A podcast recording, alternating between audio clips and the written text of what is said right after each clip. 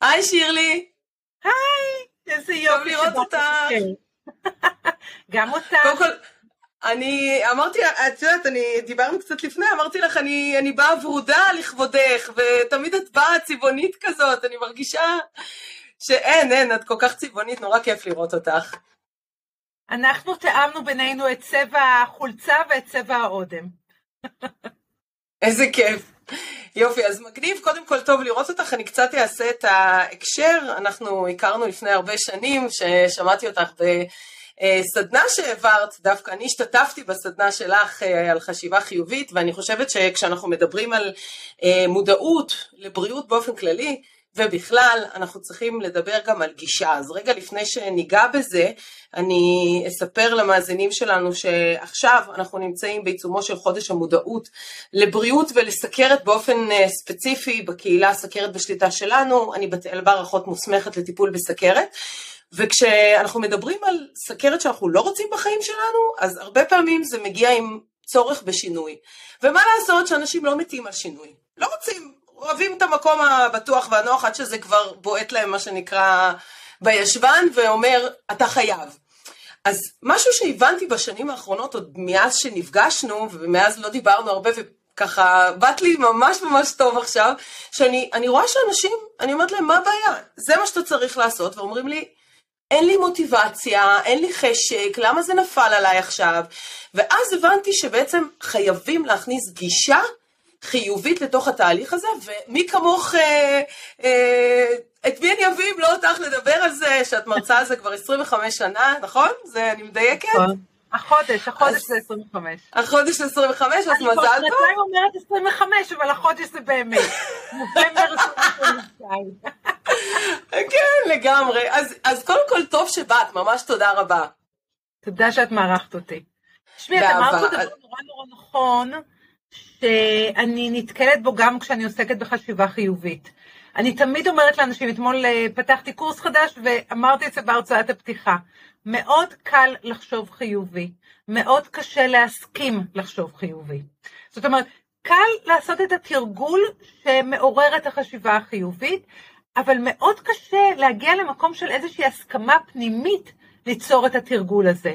זאת אומרת, יש בנו התנגדות מאוד גדולה, ואני יכולה לדבר מאיפה באה ההתנגדות הזאת, מכל מיני כיוונים, לעצם התרגול, גם אם הוא לטובתנו. זאת אומרת, עצם העובדה שהדבר לטובתנו, ונאמר לנו, זה מה שיעזור לך עם הבריאות שלך, זה מה שיעזור לך עם ההרגשה שלך, זה מה שיעזור לך עם החיים שלך, עדיין יש בנו התנגדות, כי היא לא קשורה בכלל להאם הדבר לטובתי או לא לטובתי, זה לא קשור לזה. זה קשור אך ורק באמת... אז, אז קודם כל אני ממש אשמח שממש אה, עוד מעט נדבר על למה, כי בעצם אנשים בטח ישאלו את עצמם עכשיו מי שמקשיב, למה שאני אתנגד? אם זה כל כך קל, מה הבעיה? אז באמת זה מאוד חשוב להבין מה הבעיה, ואז אולי לאנשים יפלו אסימונים פה. אבל לפני שנדבר על זה, אני רוצה קצת שתספרי על עצמך, בעצם מאיפה נובע אה, הרצון הזה, את כותבת על ספרים, את מתעסקת בזה בעצם בכל רמ"ח איברייך, מאיפה זה בא? מאיפה הבנת? מה היה הרגע הזה שאמרת, אני הולכת להתעסק עם חשיבה חיובית בחיים שלי? קודם כל, אני, אני תמיד אומרת, אני בת לנישואים מעורבים, אימא חיובית ואבא שלילי. אז אה, כל השנים יכולתי לראות איך חיים ככה ואיך חיים ככה. כשהייתי בערך בת 13, אימא שלי לקחה אותי לקורס שנקרא Silva Mind Control, שבו התחלתי, בעצם למדנו שתינו איך עושות, איך עושות אה, מדיטציה, איך אה, להשתמש בדמיון מודרך, איך אה, ליצור דברים בדמיון שלנו ולהגשים אותם במציאות, וזה למדתי כשהייתי בת 13, אני מדברת על שנות ה-80 של המאה הקודמת, ואימא שלי מתוך הלימודים האלה עזבה את המקצוע שלה כעיתונאית והתחילה להיות מרצה לחשיבה חיובית. זאת אומרת, היא באופן אוטודידקטי למדה כל מה שהיא יכלה והתחילה להעביר את זה בהתחלה במעגלים קטנים שהלכו וגדלו בחיפה, עיר, אה, עיר הולדתי. אז אני גדלתי בעצם עם אימא שהיא מרצה לחשיבה חיובית ועם כלים שמגיל מאוד צעיר, מגיל 13 השתמשתי בהם. זאת אומרת, אה, הדבר שכתבתי אותו בספר הראשון שלי, חשיבה חיובית כדרך חיים, כי כתבנו, בעצם כתבתי שמונה ספרים, תשעה אם מחשבים את מה שעכשיו נמצא בעריכה, אבל אה, בספר, בשישה מתוך השמונה כתבתי יחד עם אמי, כתבנו אותן ביחד. Mm-hmm. והספר הראשון שלי, שנקרא חשיבה חיובית כדרך חיים, שאותו כתבתי לבד, אז שם אני גם כן מזכירה את זה שהדבר הראשון שהשתמשתי בו בתור נערה, זה כשהייתי מגיעה למבחן ונכנסת ללחץ, הייתי בשנייה יודעת להיכנס למצב מדיטטיבי עם תנועה מסוימת שלימדו אותנו בקורס הזה של Silva Mind Control, נכנסת למצב מדיטטיבי, מעלה בדמיון שלי את המורה, את דמות המורה, מקבלת ממנה את התשובות לשאלות שלא ידעתי ורושמת אותן. זאת אומרת, כבר אז לקחתי את זה מיד לכיוון מעשי. זה דבר שילווה אותי גם הלאה.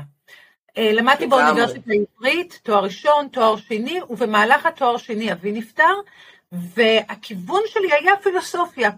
זאת אומרת, מצד אחד למדתי פילוסופיה ופילוסופיה של המזרח הרחוק, ולקחתי את זה לכיוון של הפילוסופיה החיובית, וניסיתי להבין את המקורות שלה ומאיפה היא הגיעה, ואת הפריסה של האפשרויות שהיו בה. זאת אומרת, אלו דברים, זה ידע שקיים שהוא מאוד קדמוני, שהוא מגיע גם מהפילוסופים של יוון העתיקה, אבל בהחלט מהיהדות יש שמתייחסים לרבי נחמן מברסלב כאבי אבות החשיבה החיובית.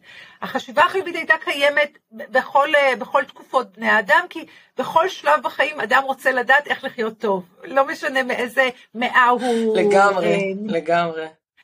אז אבי נפטר ואני החלטתי שאני עוזבת את האקדמיה, שכבר חשבתי שזה יהיה העתיד שלי שם, ומצטרפת לאימא שלי ומתחילה להרצות. התחלתי להרצות לפני 25 שנה בירושלים, והדבר הראשון ששמתי לב אליו זה בדיוק מה שאת אמרת. הייתי מרצה לאנשים, היה לי המון זמן פנוי, לא הייתי נשואה, לא היו לי ילדים, היום יש לי ארבעה ילדים, נשואה, יש הרבה יותר דברים בחיים שלי, אבל אז היה לי המון המון זמן פנוי.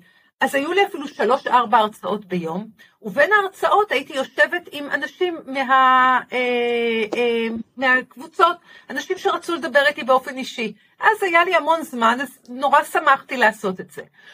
והייתי יושבת איתם, והייתי מדברת איתם, והם היו אומרים לי את הצוירס שלהם, והיו חוזרים ואומרים כמה קשה להם. ואז ברגע שהם היו עוצרים רגע לנשום, הייתי אומרת להם, אתם יודעים, אפשר לעשות 1, 2, 3, ואפשר לקחת את זה 3, 4, 5, ואפשר לעשות, והייתי נותנת להם איזושהי תבנית, איזושהי דרך שבה הם יכולים ללכת, ואני לא אשכח את זה. הם היו מסתכלים עליי, מקשיבים לי, ובסופו של דבר היו אומרים לי, כן, אבל, וחוזרים שוב על כל מה שהם אמרו קודם. עכשיו, יאללה. הייתי מקשיבה לזה, וכן אבל, והייתי אומרת, כן, אבל, וכן, ובאיזשהו שלב אמרתי, לא, לא, לא, לא, לא, לא. אני לא חוזרת על עצמי 30 פעם. יש פה משהו שעוצר אנשים מלהיטיב את החיים שלהם. גם אם הם יודעים שמה שאני אומרת נכון. להם יעשה טוב. וזה היה מקום שנכנסתי לחקור אותו, ושמתי לעצמי כמטרה בכל הפעמים מאז שחזרתי והמשכתי ולימדתי את החשיבה החיובית, להפוך אותה למעשית. כי אם היא לא מעשית, נשארת בגדר קלישאות. היא באוויר. בדיוק, זה באוויר, את יודעת, זה, אני, אני כל כך מבינה את מה שאת אומרת ובגלל זה זה, זה מדהים, אני שמחה כל כך ש, שאנחנו מדברות, כי אני מלווה במקביל בזום משהו כמו 60 לקוחות כל פעם, שבעצם הם נמצאים בתוך הנבחרת שלי לשינוי הרגלים, אנשים שעברו סדנה, למדו, מבינים מה צריך לאכול, איך צריך לזוז, כמה לישון צריך, מבינים את כל הדברים האלה שאותם על פניו נורא קל ליישם כביכול, כשאנחנו באות לשנות הרגלים על אמת מה שנקרא, להתעמת עם המקומות שלנו שהם מאתגרים, המפגש החברתי ששם אוכלים משהו שלא מתאים לנו, והספורט שלא בא לנו להתמיד בו, וכשאני מדברת ואני אומרת משהו והן עושות כזה ככה, מי שלא רואים אותנו מהנהנות כזה, ואז יש את הכן אבל, יש כל הזמן את הכן אבל, ואז אני נמצאת בדיסוננס, ופה באמת אני רוצה להתייעץ איתך, אה, אם הן משלמות לי והן נמצאות איתי בתהליך, ויש מקום שבו יש כן אבל, ואני באמת רוצה לעזור, איפה החלוקה של מה אני יכולה לעשות אל מול האחריות של אותו בן אדם שבאמת רוצה לעשות, ויש לו כלים בשחור על גבי לבן, לעשות. אני תמיד אומרת שכשאנחנו רוצים לרזות אנחנו הולכים לדיאטנית, אבל בשביל מה אנחנו הולכים לדיאטנית? הרי בסופו של דבר היא נותנת לנו את התפריט הזה שאנחנו תולים אותו על המקרר. המקרר שלנו מאוד רזה, ומאוד חטוב ושרירי. התפריט הזה שתלוי על המקרר, אני תמיד אומרת, תפריט על המקרר לא מרזה. זאת אומרת, המקום הזה שבו אני יודעת מה אני צריכה לעשות, לא גורם לי לעשות את זה ולא יוצר שינוי. התפקיד שלנו כנותנות את השירות הזה של השינוי, של השינוי החיובי, אם בתזונה ואם בדרך חשיבה, התפריד, התפקיד שלנו הוא להציע את זה, לפרוס את המרכולתנו שם בחוץ. אבל אין ולא יכולה להיות אחריות מהמקום שלנו על תשב ותעשה. אנחנו לא יושבות שם על הכתף. וזה דבר שאת המקום הזה אני תמיד רוצה לפצח. איך אני יכולה, בדרך שבה אני פורסת את הדברים בפני האדם, לגרום לו לרצות לעשות. זה הפיצוח האמיתי בעיניי כשאנחנו רוצות באמת ליצור שינוי. כי תמיד תהיינה התנגדויות, וההתנגדויות האלה, השורשים שלהם מאוד מאוד מאוד ברורים ומאוד קדמוניים, ואפשר להבין אותם. אבל אם אני ב mind שלי כל הזמן חושבת, דרך אגב, הנה יש לי פה את זה פה, הספר, אני לא יודעת אם את מזהה אותי על הכריכה, אני לא יודעת אם את רואה מי זאת. ממש דומה, ממש דומה. אז הספר האחרון שלי, עשר דקות גג, הספר השמיני שלי, עשר דקות גג, בעצם מה שהוא אומר, כל מה שאתה צריך זה עשר דקות ביום לשינוי החשיבה. אבל זה לא כל מה שהוא אומר. כי חוץ מהתרגול של העשר דקות, לפני כן יש הקדמה ארוכה שהמטרה שלה להכניס אותנו ל vibe חדש. וזה וואו, זה נשמע הדברים, מדהים. זה אחד הדברים החשובים שאני הבנתי, בעיניי חשובים נורא, כשאני באה ללמד משהו חדש. זה לא רק מה שאני אומרת. אמרה לי אתמול מישהי בהרצאה בקורס פתיחה, היא באה לקורס נוסף שלי, היא כבר עשתה באחד, ואמרה לי, אני תמיד מנסה להעביר את הדברים שאת אומרת, וזה לא יוצא אותו דבר. ואמרתי לה, זה לא יוצא אותו דבר, לא בגלל שאת לא מבינה את הדברים, אלא בגלל שאני נמצאת שם, אני נורא מחוברת לתדר מסוים. והיום אמרתי לקבוצה שיש לי, של, של אתגר מדברות חיובית, אמרתי להם, מה התדר הזה? התדר הזה הוא אהבה. כשאני וואו. מדברת, אני אוהבת את מי שנמצא מולי, אני מאוהבת באנשים שאני עובדת איתם, באנשים שאני מרצה להם. אני מאוהבת במי שכתבתי לו את הספר בלי, בלי לדעת מי זה הבן אדם הזה. והמקום הזה, שמרגישים את האהבה הזאת, אז היא, כשהיא מצטרפת למילים, יוצרת שינוי. אבל בואי נדבר באמת למה קשה ליצור שינוי, כי זה דבר נורא נורא מעניין. כי באמת אז בואי נגיד, ברור. אה, בואי ניקח לדוגמה את יעל, סתם, דוגמה, כן? אני רוצה להביא את זה, אנחנו רוצות לעשות את זה פרקטי, אז נגיד ליעל גילו סכרת, והאנרגיות שלה נורא נורא נמוכות, ועכשיו גם צריך תרופות, וצריך להתמיד בהן, ועל כל זה אני באה ואומרת לה, תעשי את זה לאט, ובואי נעשה את זה בצורה חיובית, והיא זורמת והולך לה, ואז והיא רואה תוצאות, היא רואה תוצאות, מדהים, אחרי חמישה שבועות רואים תוצאות. משהו שם לא עובד, נוצרת התנגדות מסוימת. מה זה הדבר הזה? את רואה את ההתנגדות בהתחלה, באמצע, מתי את רואה את ההתנגדות? היא מתחילה להתנסות ואז את רואה התנגדות? תראי, אם, כבר, אם כבר מצטרפים לתהליך של הליווי, אז יש המון אנרגיות, כי גם אני מעבירה אותם בצורה מאוד חיובית ומאוד דינמית ומאוד באיזי, את אומרת זה, כן, אבל כמובן שאלה שעוד לא הצטרפו, אנשים שעוד לא באו איתי במגע ושוקלים וחושבים ומשאירים הודעות בקהילה אבל עוד לא נגעו ולא דיברו איתי, יכול להיות שהם בהתנגדות, אבל אני גם רואה את זה בשלבים המתקדמים, אנשים שהם שמונה חודשים בתהליך. על זה לגמרי, משהו קורה, נפלתי. נכון, נכון. אז בואו שנייה נבין מה קורה לנו פה. המוח שלנו, הרבה אנשים אומרים, המטרה שלי זה להיות מאושר. חושבים, באמת, אם אנחנו נעשה, אני רוצה אוטו חדש, בשביל מה? כי זה מה שיעשה אותי מאושרת. אני רוצה זוגיות, בשביל מה? כי זה מה שיעשה אותי מאושרת. זאת אומרת, אם אני יורדת לבסיס של המטרות שלנו, כל המטרות שלנו, זה בכדי להיות מאושרים. כי אני לא רוצה משהו ש, שלא יגרום לי להיות מאושרת. המטרה שלי זה להרגיש אושר. עכשיו, אני לא אכנס מה זה אושר, אה, האם בכלל אושר זה רגש או תודעה, אני לא אכנס לזה, ואני אדבר בצורה כללית. אז זאת המטרה שלנו. אבל למרבה ההפתעה, זאת לא המטרה של המוח שלנו. המוח שלנו לא מחפש להיות מאושר. המוח שלנו מחפש לשרוד. לשרוד. עכשיו, כדי לשרוד, הדבר הכי חשוב שהוא יעשה כדי שהוא יוכל לשרוד, זה למנוע כל שינוי. חיובי, שלילי, לא משנה, למנוע, לשים רגליים בפני כל שינוי. איך זה בא לידי ביטוי? בכל מיני אופנים נורא נורא פשוטים. לדוגמה, בבוקר כשאני אומרת, מעכשיו נמאס לי איך שאני נראית, נמאס לי איך שאני מרגישה, מעכשיו אני נמנעת מגלוטן. אחרי שלוש דקות וחצי כבר חיסלתי את כל הלחמניות שהכנתי לילדים לבית ספר. שלוש דקות וחצי אחרי ההכרזה. או שאני אומרת, מעכשיו אני אתחיל להתאמן, אני חייבת להזיז את הגוף שלי. דקה וחצי אחרי, אני כבר יושבת בכורסה, מתה מעייפות, תשושה, ומתעמלת על ידי החלפת ערוצים בשלט.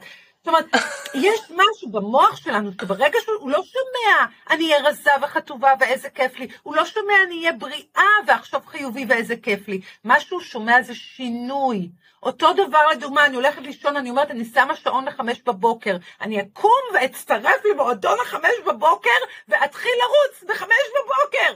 אני שמה שעון, בחמש בבוקר השעון מצלצל, אני תוקעת מבט רוצח בבעלי, מי שם שעון לחמש בבוקר? מי האידיוט שמעיר אותנו בחמש בבוקר? ואחרי זה שההכרה יורדת שזו אני, אני מכבה אותו, והמחשבה האחרונה שיש לי בראש לפני שאני נרדמת, זה עדיף לישון. זה יותר בריא, ובכלל בגילי לא כדאי לרוץ, הברכיים.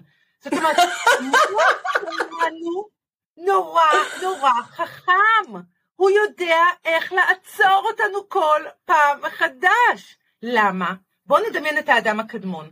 האדם הקדמון, שאנחנו מדברים עכשיו פה בעצם על המוח ההישרדותי שלנו, המוח שמלווה אותנו מקדמת דנה. האדם הקדמון, כשהוא היה בתוך הטריטוריה שלו, הוא ידע למפות אותה. הוא ידע שמפה יכול לבוא שבט זר, מפה יכולה לבוא חיה רעה, מפה יכול לבוא שיטפון, הוא יכול לברוח לפה, הוא יכול לברוח לפה, הוא ידע איפה הוא נמצא והוא ידע מה לעשות. אם קרה שהייתה פלישה של שבט זר, או שיטפון, הוא היה צריך לנוע למקום אחר, ברגע שהוא נע למקום אחר, זאת אומרת יוצר שינוי, הוא בסכנת חיים. כי במקום החדש הוא לא יודע מאיפה תבוא החיה, מאיפה יבוא השפט, מאיפה יבוא השיטפון. במקום החדש הוא לא יודע לאן לברוח כשהדברים האלה יקרו. זאת אומרת, עצם השינוי זו סכנת חיים. במוח ההישרדותי שאנחנו סוחבים עלינו, אנחנו עדיין מרגישים שעצם שינוי הוא סכנת חיים. זה לא דבר הגיוני, נזרוק את ההיגיון מחוץ לחלון, זה לא קשור להיגיון.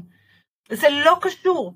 ואנחנו שמים לב לזה, לדוגמה, את יודעת, אנחנו רואים את המוח ההישרדותי לדוגמה אצל ילדים קטנים, כשהם נכנסים להתקפת זעם, כל מי שיש לה ילד קטן או שהיה לה ו- וגדלו, ונכנסים להתקפת זעם, אין עם מי לדבר, נכון? אין עם מי לדבר, אתה נכון. תגיד לו, אם תקום אני אעזור לך, תסביר לי מה אתה רוצה, תסביר, אין עם מי לדבר, הוא נכנס לטראנס. נכון? זה המוח ההישרדותי. זה כמו הבן שלי כמעט כל בוקר, שבא לו קורנפלקס עם החלב הזה ולא עם החלב הזה. בבקשה, בבקשה. זאת אומרת, הם נכנסים למצור, אין, עכשיו זה לא ילדים, זה אנחנו, עכשיו נחזור אלינו. ברור. המוח ההישרדותי שלנו, אין בו שום דבר של היגיון. אני לא יכולה לשכנע אותו שזה בעצם כן טוב לי. אני לא יכולה לשכנע אותו שעדיף לי. אין פה שכנועים. הוא מרגיש שזו סכנת מוות ליצור שינוי. ולכן תמיד וואו. אני אומרת לתלמידים שלי בחשיבה חיובית, אל תגיעו לים בליל ירח מלא, אל תעמדו מול המים ותכריזו ככה לשמיים, מהים אני מתחיל לחשוב חיובי. ו... לא, אני אומרת להם, הרעיון להפך. של השיטה שלי, של העשר דקות גג, זה לרדת מתחת לרדאר. כדי ליצור שינוי אמיתי, את, את אמרת את זה גם כן, אני עושה את זה בצורה עדינה, אני עושה את זה בצורה איטית, בעצם את אמרת גם כן, אני יורדת מתחת לרדאר. כי כשאני יורדת מתחת לרדאר של המוח, ואני לא אומרת לו, תשמע, הולך להיות פה שינוי מטורף, אני הופכת להיות עכשיו חיובית, לא תאמין, כל היום וחיובית, כל מה שיש בחטא, אני אהיה חרוצה, חטובה וחיובית. ברגע, אני לא אומרת את זה, אני אומרת, אה, אני אנסה פה משהו, אני אשחק פה עם משהו, אני...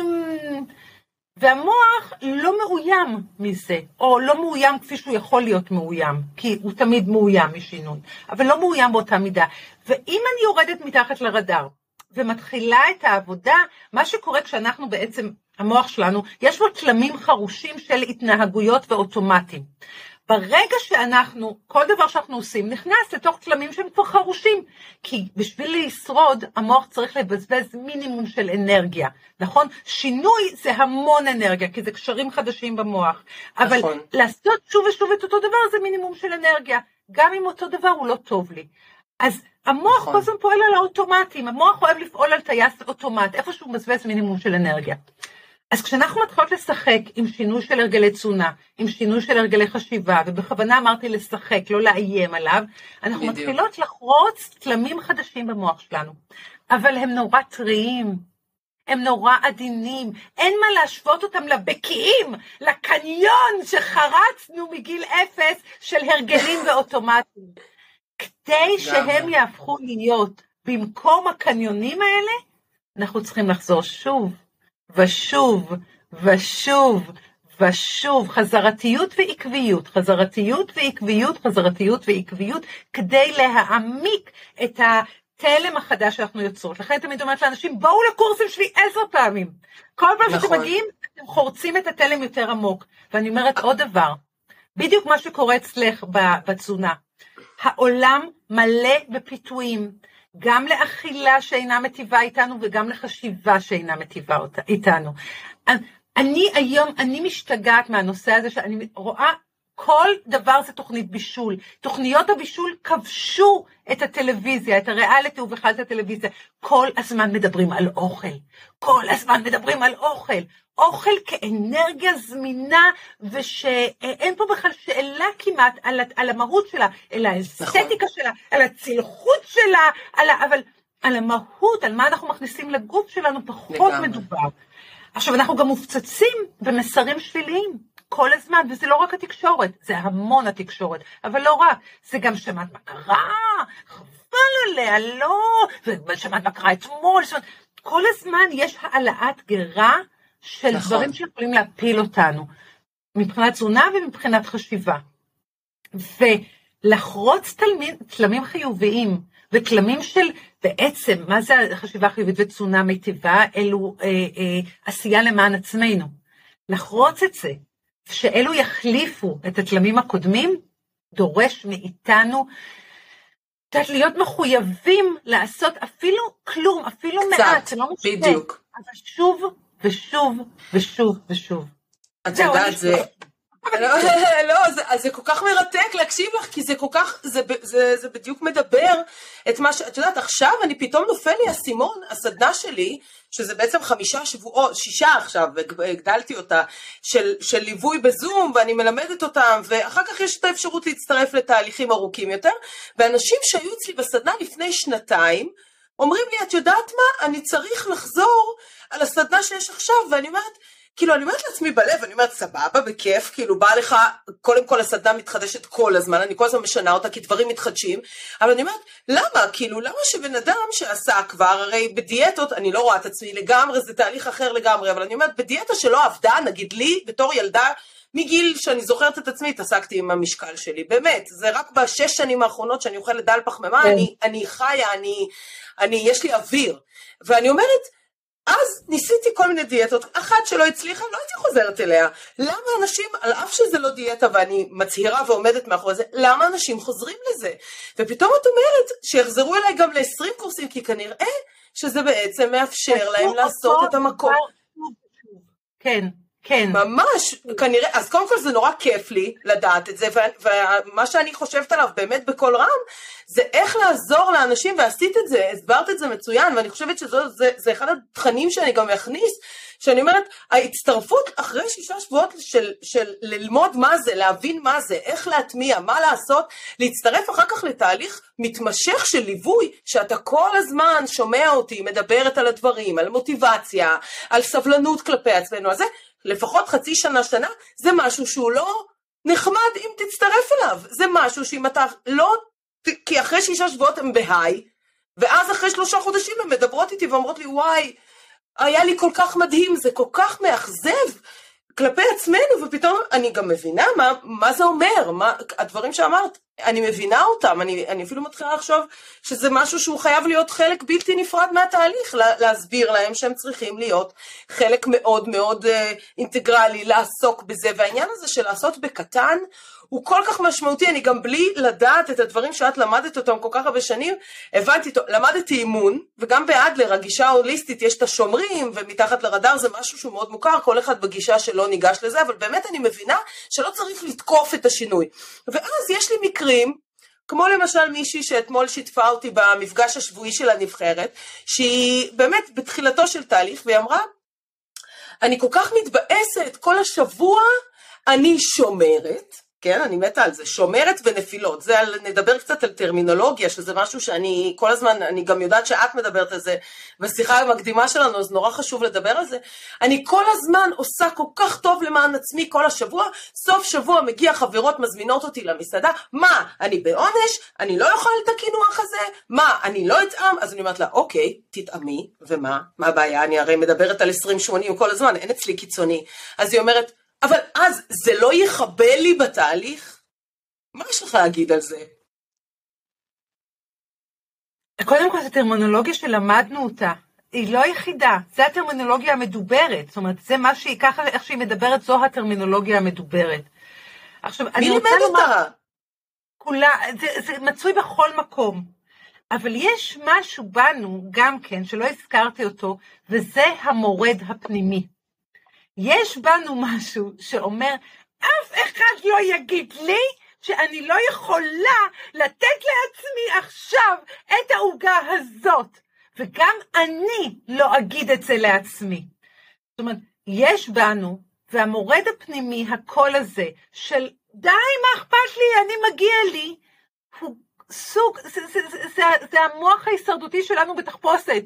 זה עוד תחפושת שלו, זה עוד תחפושת שלו כדי לגרום לנו להישאר במקום ולא להתקדם. ואם אנחנו נזהה את התחפושות האלה, נוכל להסתכל עליהם בלי מאבק, בלי מלחמה, ולומר לו תודה. אני יודעת שאתה נמצא פה כדי להגן עליי, כי אתה, זה הישרדות, אתה חושש שיקרה לי משהו. אני מאוד מאוד מודה לך, אבל אני לא צריכה את זה. אני לא צריכה את זה. והרעיון הזה, שבו אני לא נאבקת נגד עצמי, אני לא נאבקת בתוכי, אלא אני מעמידה במקום את הקול הזה בתוכי, שכולו פחד. אבל תשמעי, אני, אני, um, המקום הזה שאני מדברת על קול כפחד, על מחשבה שלילית שהיא לא שלילית, אלא מחשבה מפוחדת, זה מקום שהרבה מאוד אנשים אה, אה, לא מכירים, כי הטרמינולוגיה הפנימית שלהם היא טרמינולוגיה או של שדים, או של מלחמה, או של אה, שום, לשמור על עצמי, טרמינולוגיה ש, שיש בה אה, אה, קולות של מאבק. והטרמינולוגיה שלי שונה לגמרי, וזה לא רק טרמינולוגיה, מן הסתם זה כל התפיסת עולמי. ואני נורא מתרגשת שאני אומרת את זה, כי זה תמיד גורם לי לרצות לבכות שאני אומרת את זה, כי זה כל כך אה, זה כל כך מדויק בעיניי וכל כך חסר לאנשים, ואני אני מסתכלת על אנשים שרבים עם עצמם ו, ו, ו, וכועסים על עצמם ושונאים את עצמם ומבקרים את עצמם ונפלתי ואני צריך להעניש את עצמי ו, ו, ואני חושבת לחיות ככה עם סכסוך פנימי כזה, זה כל כך מכאיב, ולא רק שזה מכאיב, זה גם גוזל מאיתנו טונות של אנרגיות. טונות של אנרגיות.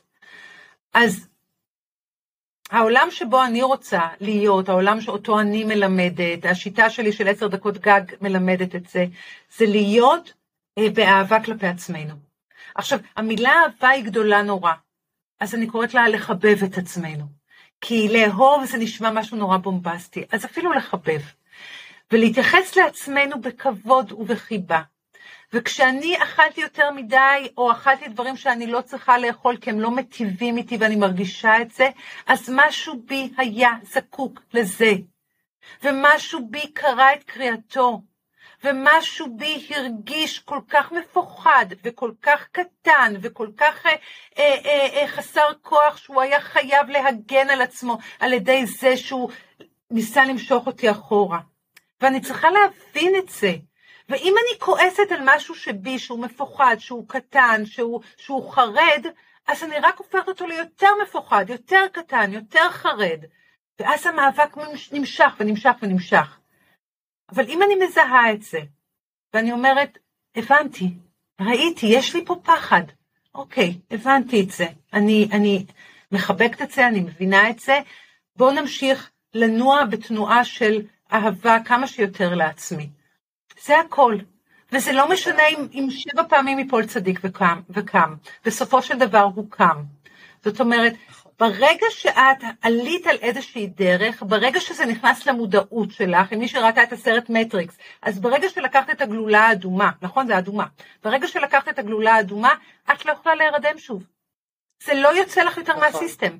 את שם, נכון. גם אם את אוכלת היום דברים שלא תכנן, וגם אם את היום מתעצבנת או דואגת שקיווית שלא תעשי את זה, עדיין ברגע שלקחת את הגלולה האדומה, הקשבת לבת אל, הקשבת לי, עשית איזשהו תהליך בתוך העולם הזה, הצהרת בפני עצמך שאת עושה משהו כזה, בעדינות, אז את שם. אז זאת לא נסיגה, זה לא ללכת אחורה, זה אפילו לא ליפול. זה פשוט רגע של התבוננות.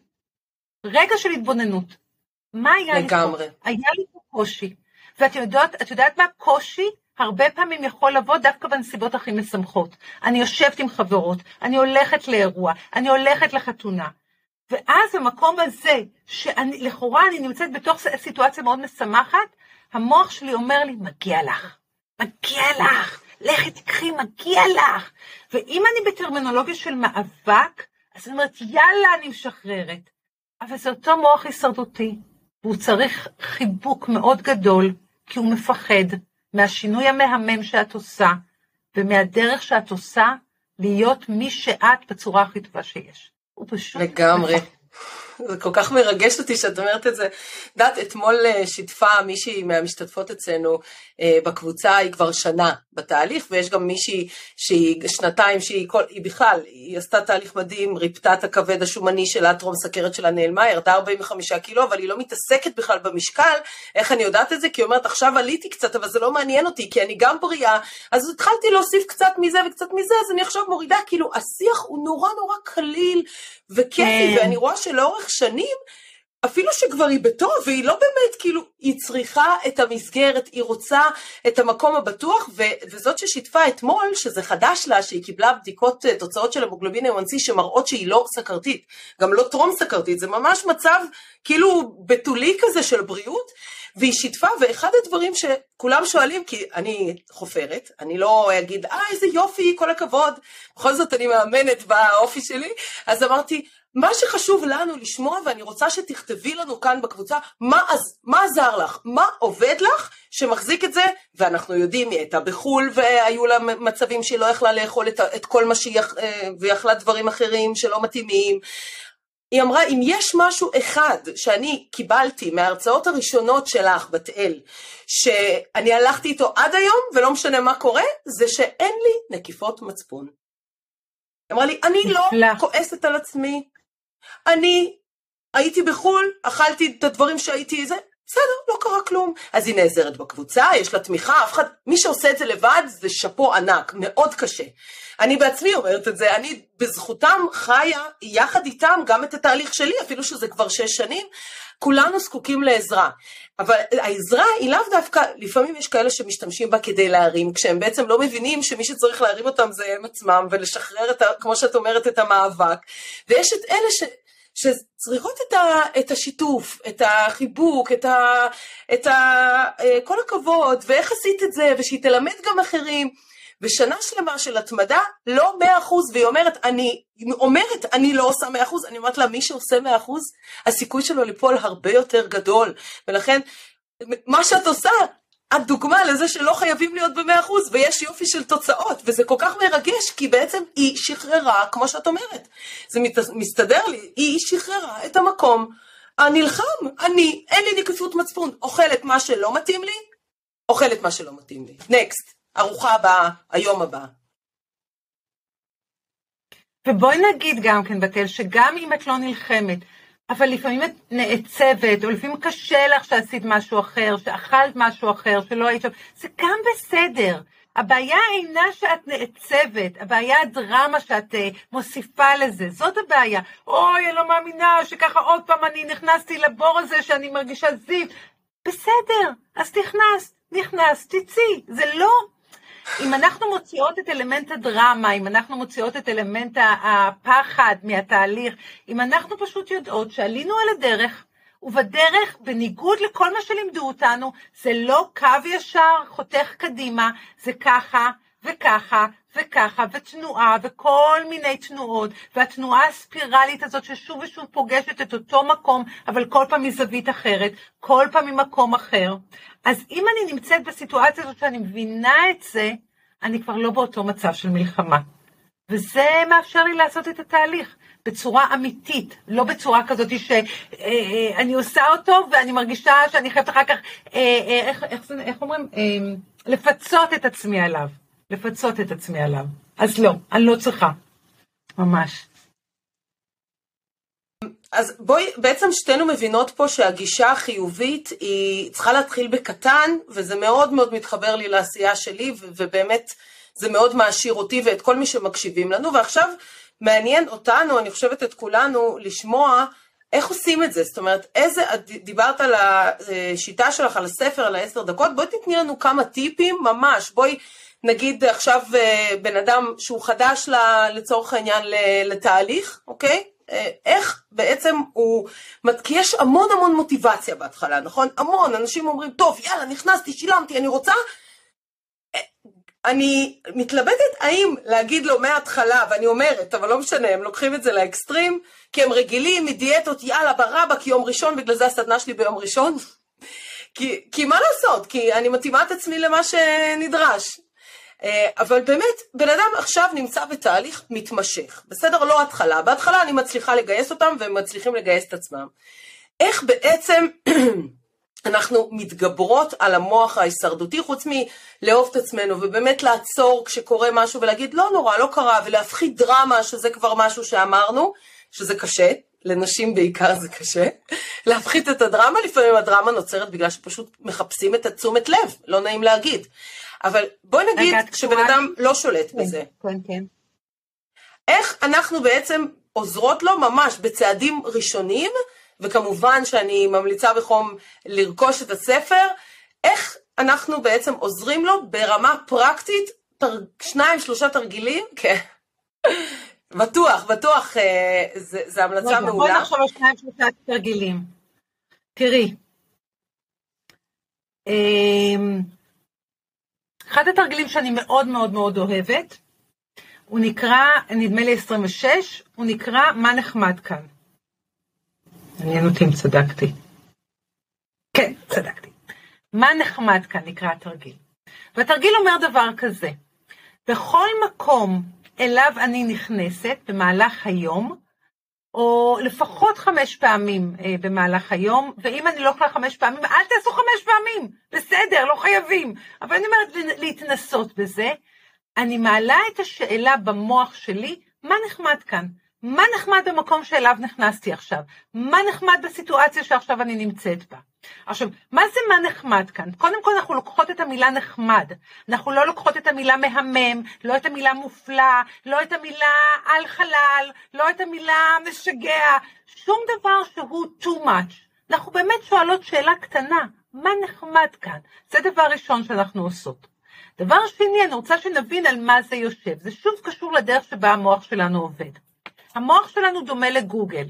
בגוגל, אם אני רושמת, לדוגמה, שאני רוצה אה, למצוא מלון באילת, ואני רושמת מלון בוטיק באילת בשורת החיפוש שלי בגוגל.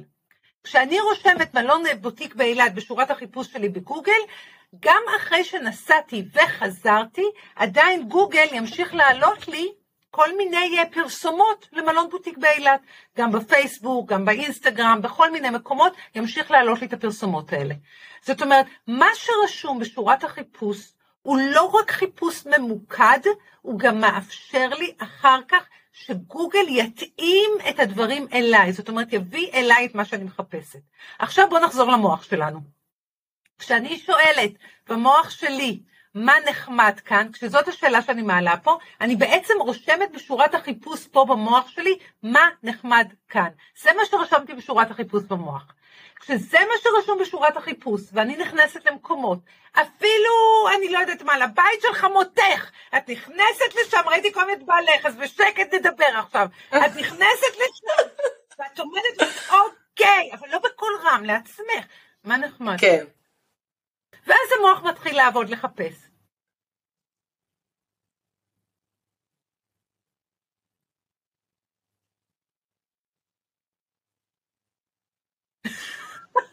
חייבת לציין, לכבוד חמותי המהממת, כי היא באמת מהממת שאני חולה עליה, אבל אני יכולה מאוד להזדהות בזה. מקומות לא נעימים, קשה לנו לראות מה לא נחמד, מה נחמד שם. אני לא רוצה שנחפש מה טוב, אני לא רוצה שנמציא לעצמנו שהכל טוב, לא הכל טוב, בואי, לא הכל טוב, לא צריך להמציא המצאות.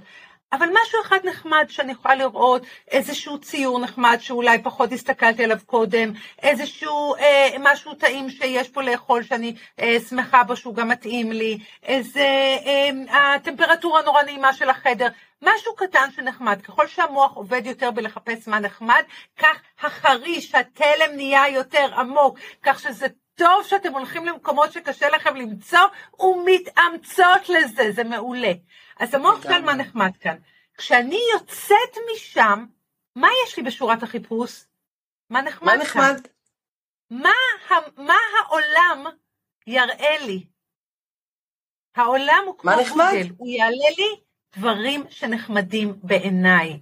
אנחנו צריכים להבין בדרך שבה המוח שלנו עובד, שהמוח לא יכול, אנחנו לא יכולים באופן מודע לקלוט כל מה שמתרחש. תמיד העיניים שלנו יהיו מפוקסות על דברים מסוימים. מישהו יכול להגיד, וואו, הייתי בחתונה, היה רעש מטורף. אחרת תגיד, הייתי באותה חתונה, הייתה כלה יפהפייה. זאת אומרת, כל אחד התמקד במשהו אחר, שניהם חוו את הכלה. איך זה נשמע שניהם חוו את הכלה? שניהם ראו את הכלה. שניהם אה, שמעו את המוזיקה, אבל כל המוח של כל אחד מהם התמקד במשהו אחר. והמוח שלנו לא יכול להתמקד בכל מה שמתרחש, הוא מתמקד בדברים מסוימים. ולכן כשאני רושמת בשורת הגוגל של המוח שלי, בשורת החיפוש, מה נחמד כאן, אני מכוונת את המוח שלי, כוונון ממצב הישרדותי למצב חיובי, שבו הוא מחפש את הדברים הנחמדים בעולם. את האיש שפה ראיתי שעוזר פה למישהו, את האיש הנחמד בכביש שעושה לי בואי תיכנסי, תעברי לפניי ברמזור. את הדברים האלה פתאום המוח שלי מזהה אותם, הוא רואה אותם כי הוא מכוון אליהם. אותם דברים היו גם קודם. אנשים אומרים לי, התחלתי לחשוב. חיובי ופתאום הכל נהיה חיובי, זימנתי, לא זימנת מה מילה שלי, לא זימנת. מה שעשית, נתת למוח שלך להיות מכוון לחיובי, אז זה מה שהוא רואה. מה שראית את האיש הזה שנתן לך לחצות פה, או להיכנס עם האוטו, ואת הירקן הנחמד שנתן לך לטעום איזה תפוח חדש שהגיע, מה שאת חווה עכשיו זה הפרסומות של גוגל למלון בוטיק באילת. זאת אומרת, המוח מעלה בפנייך את הדברים הנחמדים. ולכן התרגיל הקטן הזה, שדורש מאיתנו כלום מאמץ, פחות מעשר דקות ליום, התרגיל הקטן הזה, התרגיל מה נחמד כאן, התרגיל מספר 26 בספר, התרגיל הקטן הזה, מה שהוא עושה, מכוון את המוח שלנו, הוא מניע אותו מהישרדותי לחיובי. יש אוקיי? לי בעיה אחת עם זה. יש לי בעיה אחת, שמאז שאני עשיתי את ה... שלמדתי אימון במכון אדלר, אז זה הכל בגישה חיובית וזה, ו... ואני הפכתי להיות חיובית, וכשאנשים סביבי שלא היו רגילים uh, לזה שאני כזאת הפי-הפי, uh, זה מייצר לי גם uh, קצת דיסוננס, כי כשאני אומרת לחברה, אני כבר לא רואה את על מה לא נחמד, כשהיא מדברת איתי והיא אומרת לי, כן, עם לקוחות זה לא קורה לי, אני הרבה יותר בחמלה. אבל כשמישהי אומרת לי חברה, או אפילו אחותי, תקשיבי, זה ככה וככה, וככה וככה, אז כאילו אני, יודעת, אני אפילו לא מאפשרת את זה, באיזשהו מקום הן מתעצבנות עליי, שהן אומרות לי, לא הכל כל הזמן חיובי, כאילו, אבל יכול את... גם להיות...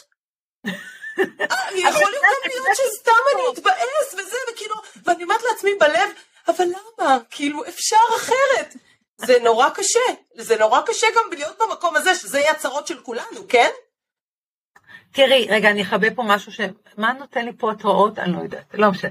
תראי, אני תמיד אנשים אומרים לי, כשאתה משתלם בחשיבה חיובית, אתה אף פעם לא כועס, אתה תמיד רגוע, איך נמצא? ואני תמיד אומרת ככה, כל אדם חווה את כל קשת הרגשות. אין דבר כזה, כי אחרת אנחנו הופכים להיות פלקטים, איזה משהו מאוד שטוח של קיום. אנחנו חוות את כל קשת הרגשות. ככל שאת חושבת חיובי יותר, את פחות חווה את הרגשות הנמוכים, כשאת נמצאת שם זה פחות עמוק, וכשאת נמצאת שם את יוצאת מזה יותר בקלות. זאת אומרת, התנועה הזאת הופכת להיות התנועה שבה את פחות מגיעה למטה, כשאת למטה זה פחות עמוק מבעבר, ואת יוצאת מזה יותר בקלות. וזה זה, זה הרעיון של החשיבה החיובית, היא לא הופכת אותנו לאנשים שבו כל הזמן הכל מדהים, כי באמת לא הכל מדהים. אבל המוח נכון. שלנו מסתגל לראות טוב. וזה מה שחשוב. המוח שלנו מסתגל לראות מה טוב בעולם, מה טוב סביבנו. האם זה יוצר אנטגוניזם אצל בן אדם אחר? לגמרי. האם זה יוצר קושי אצל אנשים אחרים שקשה להם לשמוע את זה וקשה להם להיות בתודעה שוואו, הדברים אה, הרבה יותר טובים ממה שאתה מציג? לגמרי זה יוצר קושי שם. ואני, אה, אחד הדברים שאני תמיד אומרת בקורסים שלי, אל אה, תהיו שגרירים שלי. אל תהיו שגרירים שלי, אל תפיצו את המידע. אל תגידו לאנשים בואו בואו תחשבו חיובי. יש כל כך הרבה נשים שמגיעות לקורסים שלי עם בני הזוג שלהם, ובני הזוג שלהם יושבים שם בקורס, והם כל הזמן עושות לו, שמעת? שמעת מה שהיא אומרת? שמעת? תקשיב טוב, היא מדברת עליך עכשיו, תתעורר! כי הם תמיד נרדמים. עכשיו, המקום הזה, עזבי אותו, בדיוק אתמול ניגשה אליי מישהי ואמרה שבעלה נרדם בהרצאה וזה משגע אותה. אני אומרת לה, עזבי אותו למען השם, עזבי אותו. אמרתי לה, תאמיני לי, הדברים שלי נכנסים אליו גם כשהוא ישן. תאמיני לי, המוח שלו קולט את הכל. אבל יותר נכון. מזה, אל תציקי. אני הרבה פעמים סותמת את הפה. ממש, אני לא תורמת את הטו סנט שלי להמון סיטואציות. כי אני מבינה את הצורך של הרבה מאוד אנשים להעלות גרה של הבאסה, להעלות גרה של הדברים הקשים שקורים, להעלות גרה של הדאגות שהם, אני מבינה את זה. מה שאני כן עושה, וזה עוד תרגיל מתוך עשר דקות גג, מה שאני כן עושה, והאמת זה בדיוק מה שדיברנו עליו אתמול באתגר מדברות חיובית, אני כמה שיותר מתרחקת מתדרים נמוכים ומוסיפה לעצמי תדרים גבוהים. מתרחקת מתדרים נמוכים, זאת אומרת, יש שיחה בעבודה, שמעת, מה קרה, קרה, אם אני יכולה, אני הולכת. יש יושבות חברות ואומרות, אני לא מאמינה, זה, זה, זה, זה, אם אני יכולה, אני משנה את הנושא. אני מנסה כמה ש... אם אני יכולה, אני מכבה את הטלוויזיה. מה זה זה בכלל? כי אנחנו לא מבינות, ואולי, ואת יודעת, כשמדובר בתזונה, אז אולי קל יותר להבין, שמה שנכנס הוא שיוצא, אפשר להבין את זה? אז אנחנו לא מבינות כמה משפיע מה שאנחנו נחשפות אליו. כמה, רגע, בוא נראה, סליחה שנייה, אני חייבת לבדוק מה השעה, אני צריכה לעשות את הילד שלי. אוקיי, יש לי עוד ספר. כמה חשוב וכמה כמה, אה, אה, משמעותי מה שאנחנו נחשפות אליו. כל דבר שאנחנו נחשפות אליו נכנס פנימה. אם אני חוזרת מהעבודה, אם אני חוזרת מההרצאה בערב, בעלי יושב בסלון, רואה איזה תוכנית מזעזעת על רציחות, ואומר לי, בואי, בואי, שירלי, בואי תראי תוכנית מזעזעת על רציחות איומות, זה דבר נורא מה שקרה. הדבר שיש לי להגיד זה, תגיד לי מה, אנחנו על אותו, אתה, אתה מבין מה שאתה אומר? בשעה שיש לי, עד שאני נרדמת, אני הולכת להכניס לגוף שלי את הרעל הזה לפני השינה? אני הולכת לגרום לתאים שלי להתכווץ מרוב פחד ויגון? זה מה שאני הולכת לעשות בשעה הזאת? אני מתרחקת מתדרים נמוכים כמה שיותר. עכשיו, יש את הספר של מארי קונדו, אם אתם מכירות, על סדר, על לעשות סדר, ואומרים שם להרים כל חפץ בבית ולשאול האם זה גורם לי אושר. אם זה לא גורם אושר, לזרוק את זה מהבית. המון נשים נותרו גרושות בעקבות הספר של מארי קונדו. או, מה זה הבעל הזה שלי? לא גורם לי אושר. אבל לי יש בעיה עם הספר, כי יש לי דברים בחיים שלי שלא גורמים לי אושר, ועדיין הם חשובים לי מאוד. שני ההורים שלי נפטרו, יש לי תמונות שלהם על הקיר, אני, כל פעם שאני עוברת אני נעצרת רגע ולהסתכל. מבחינתי זה לא, אני לא חווה תחושה של אושר, אני חווה געגוע, לפעמים uh, כאב, לפעמים uh, חיבה, אני חווה קשת של רגשות. אני לא רוצה כל הזמן להיות באיזה פלטו של... זה אפילו קצת קריטי.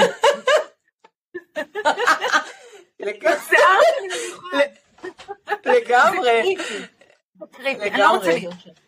אבל אני כן, את אמרת 80-20, אני כן שואלת את עצמי, האם אני עכשיו נחשפת לתדר נמוך מתוך בחירה, מתוך יכולת שאני יכולה כרגע להתרחק, ואם כן, בוא אני אעשה את זה.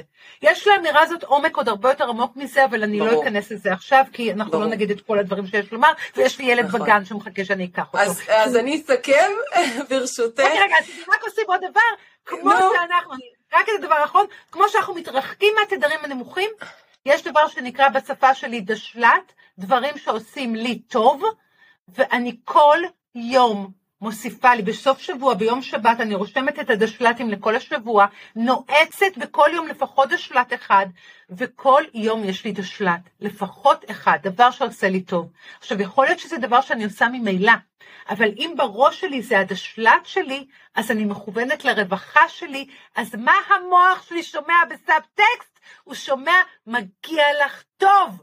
וכשהמוח שלי שומע את זה בסאב-טקסט, הוא מחפש את הטוב עוד ועוד ועוד. וזהו, מדהים. מדהים. אז באמת אני, אני רוצה להגיד שקודם כל אנחנו מדברות את אותה שפה מבחינתי, וכשאני מדברת על איזון, זה ממש לא רק איזון סכרת, וממש לא רק ירידה במשקל, זה איזון בחיים. ואם יש משהו שאנחנו, ואני חוזרת להתחלה, אם יש משהו שאנחנו צריכות לעבוד עליו, וזה משהו שאנחנו עובדות עליו לעובדים ועובדות עליו בתהליכים שאני מעבירה, זה לאזן ארבעה עקרונות בחיים שלנו, שזה רווחה נפשית, שדיברנו על זה עכשיו, פעילות גופנית, תזונה מאוזנת וידע, ואלה הדברים שבעצם יביאו אותנו בסופו של דבר לאיזון מטאבולי, לאיזון בבריאות שלנו ובחיים שלנו, הרבה מעבר לרק לראות מספרים יפים אה, בבדיקות דם. אז שירלי, היה לי העונג, ממש, תודה רבה על הזמן שלך, אני בטוחה שעוד נתראה. רגע, ואם האנשים שצופים פה רוצים, אה, יש להם טרום סכרת או סכרת, לאן הם פונים כשהם רוצים אה, לראות אותה? סוכרת בשליטה בגול, בגוגל, יש להם את כל הפרטים באתר שלי. מעולה. אז אולי נצרף את האתר שלך ואת האתר כן. כדי שאנשים ידעו לאן לפנות. לה... אין בעיה, זה יהיה מצורף ב... ביוטיוב, זה יהיה כתוב ב... זה יהיה, זה יהיה כתוב ביוטיוב בפרטים, ובפייסבוק בטח, בשמחה. תודה, תודה יופי. רבה, שירלי. היה לי העונג. תקנו את הספר. ביי!